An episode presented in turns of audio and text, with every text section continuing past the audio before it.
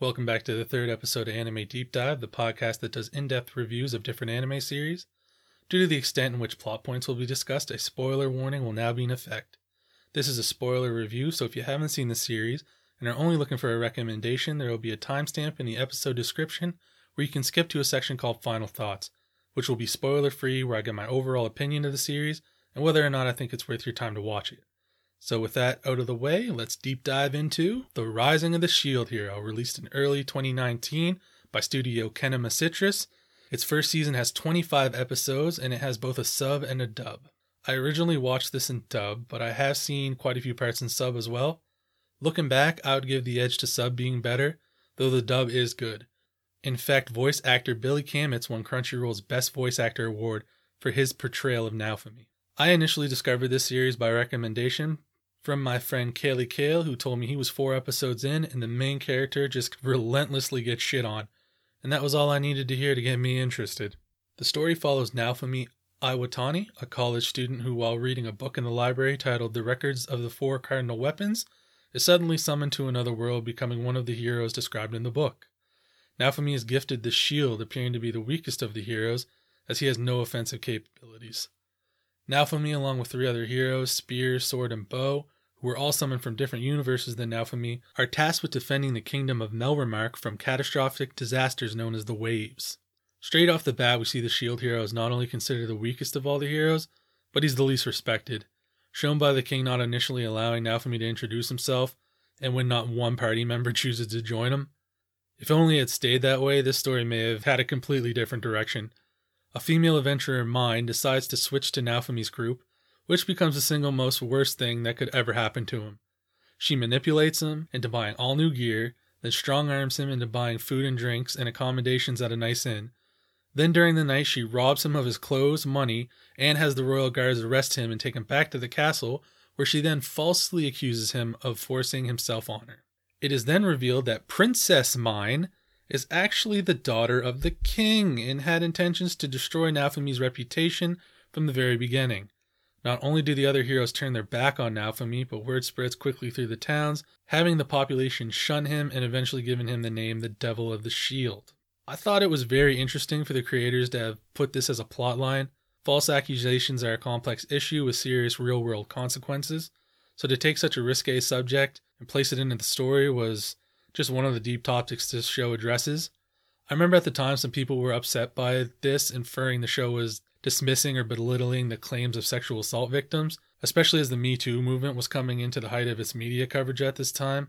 You can still find articles about this online. I didn't think the show was trying to attack the movement. I feel it was just a product of bad timing. The show happened to release when all these big cases were coming out, so I don't think it was trying to mock or make fun of the movement. The show also deals with classism in the world, the way the lords of the land excessively tax their people who already struggle to get by, the way the royal knights use fire magic to destroy the wave enemies, not really considering if the villagers had evacuated the town of Lute first or not. The town folks are certainly looked down upon in this world. There's human trafficking and racism shown towards the demi humans. They suffer unjust treatment and even have elements of segregation as demonstrated by signs on restaurants refusing to serve demi humans. Not that Naofumi pays attention to those, which I find really funny. The show does a great job of showing just how awful of a world this is for the common people, and Naofumi feels the full brunt of just how terrible this new world is.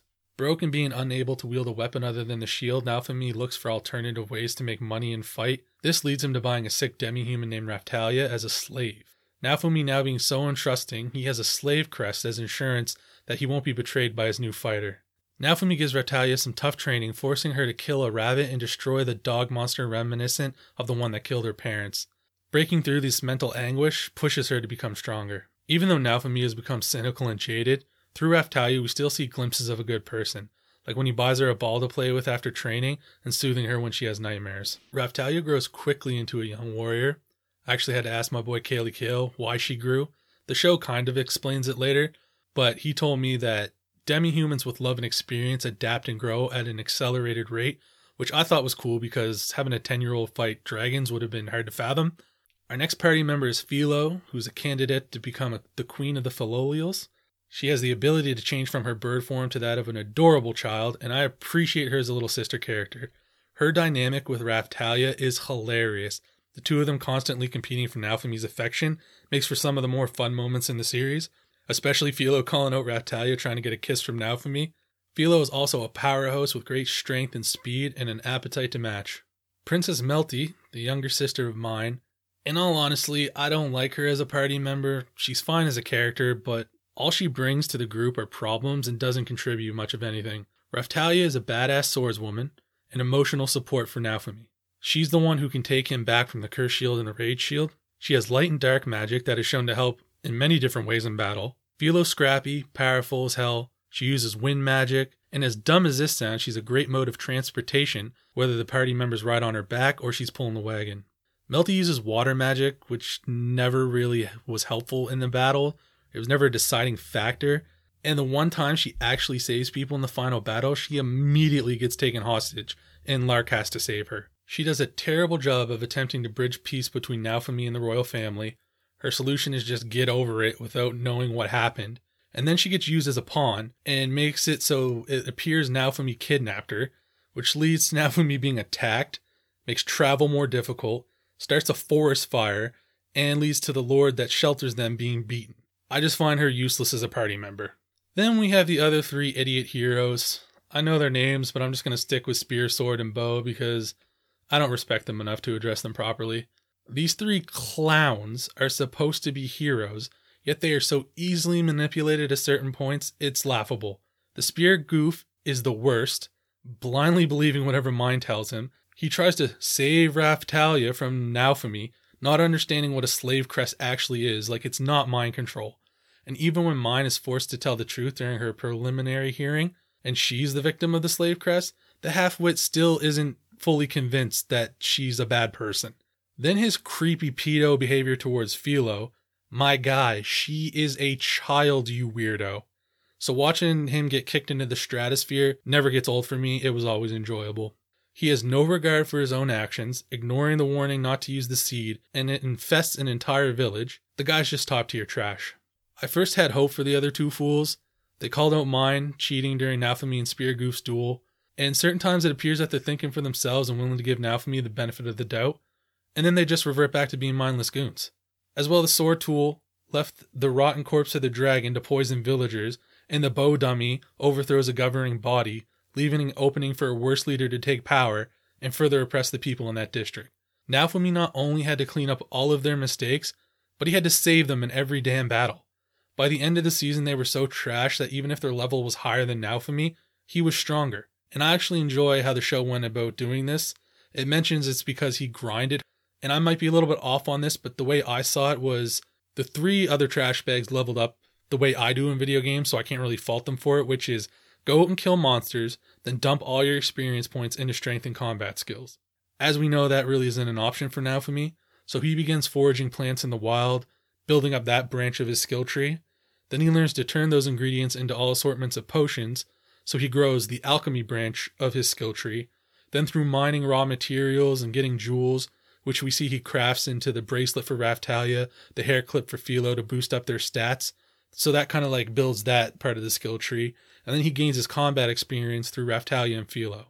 Because he uses all these different methods to level up, he not only had creative ways to make money, but it made him more well rounded, unlocking so many more powerful techniques. So much so that the other goose thought he had a cheat shield just because these morons couldn't figure out how to get better upgrades. All the video game elements in this show and all the different abilities were definitely a highlight of the series. I really like the creativity of how they would use the airstrike shield. Uh, shield prism was another one they used in a lot of interesting ways as well. How they would also do like combo attacks, like Filo jumping off airstrike shields, or it was it was fantastic how they used the powers in this show.